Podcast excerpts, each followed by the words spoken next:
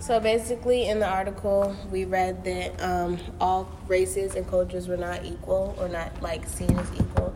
And in the story, Ichiro, it sometimes like not sometimes, but at the beginning, he like seems to think that Americans are superior, and then once he gets to um, Japan, I believe, mm-hmm. he learns about the culture and starts to think otherwise, and he thinks that Americans are like actually like really bad because of the history and stuff. I mean, and yeah, I guess.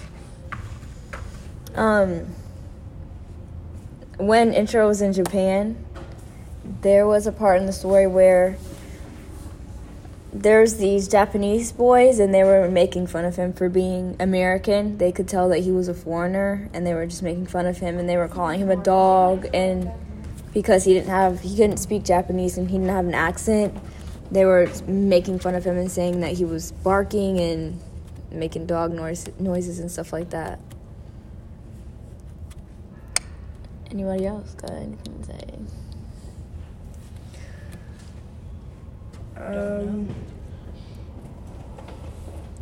that ties to the article because the article was talking about culture and race and how Americans don't see that, but it's evident from the story that maybe other countries see that see that they're people are different and the article also talked about how um, the class went from like it was a class system and it turned like well america went from a class system to like a racial system and how um, colored people were um, like let's say at the bottom of that class system i guess. I mean i don't understand what i'm trying to say. One second. Let me process my thoughts.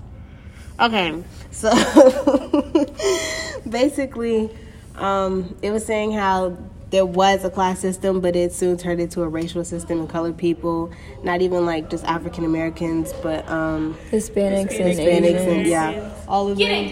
The, they Please were stop. they were also um, put on the bottom of the racial list or whatever, and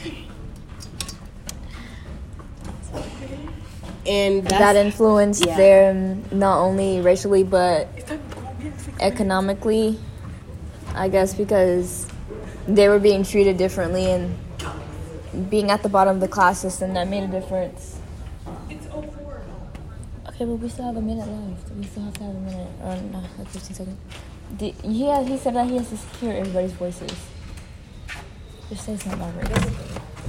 Um, the article mostly talked about racism in America, but as shown in the book, that racism is evident everywhere since Ichiro was getting bullied by Japanese boys for not being able to fit in since he's partly American.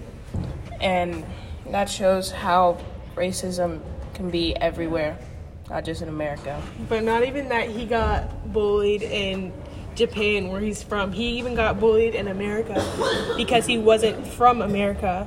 So everywhere he went, he was getting bullied, whether because he didn't know the culture or they they felt like he didn't belong there. So he doesn't he felt look like everyone place. else.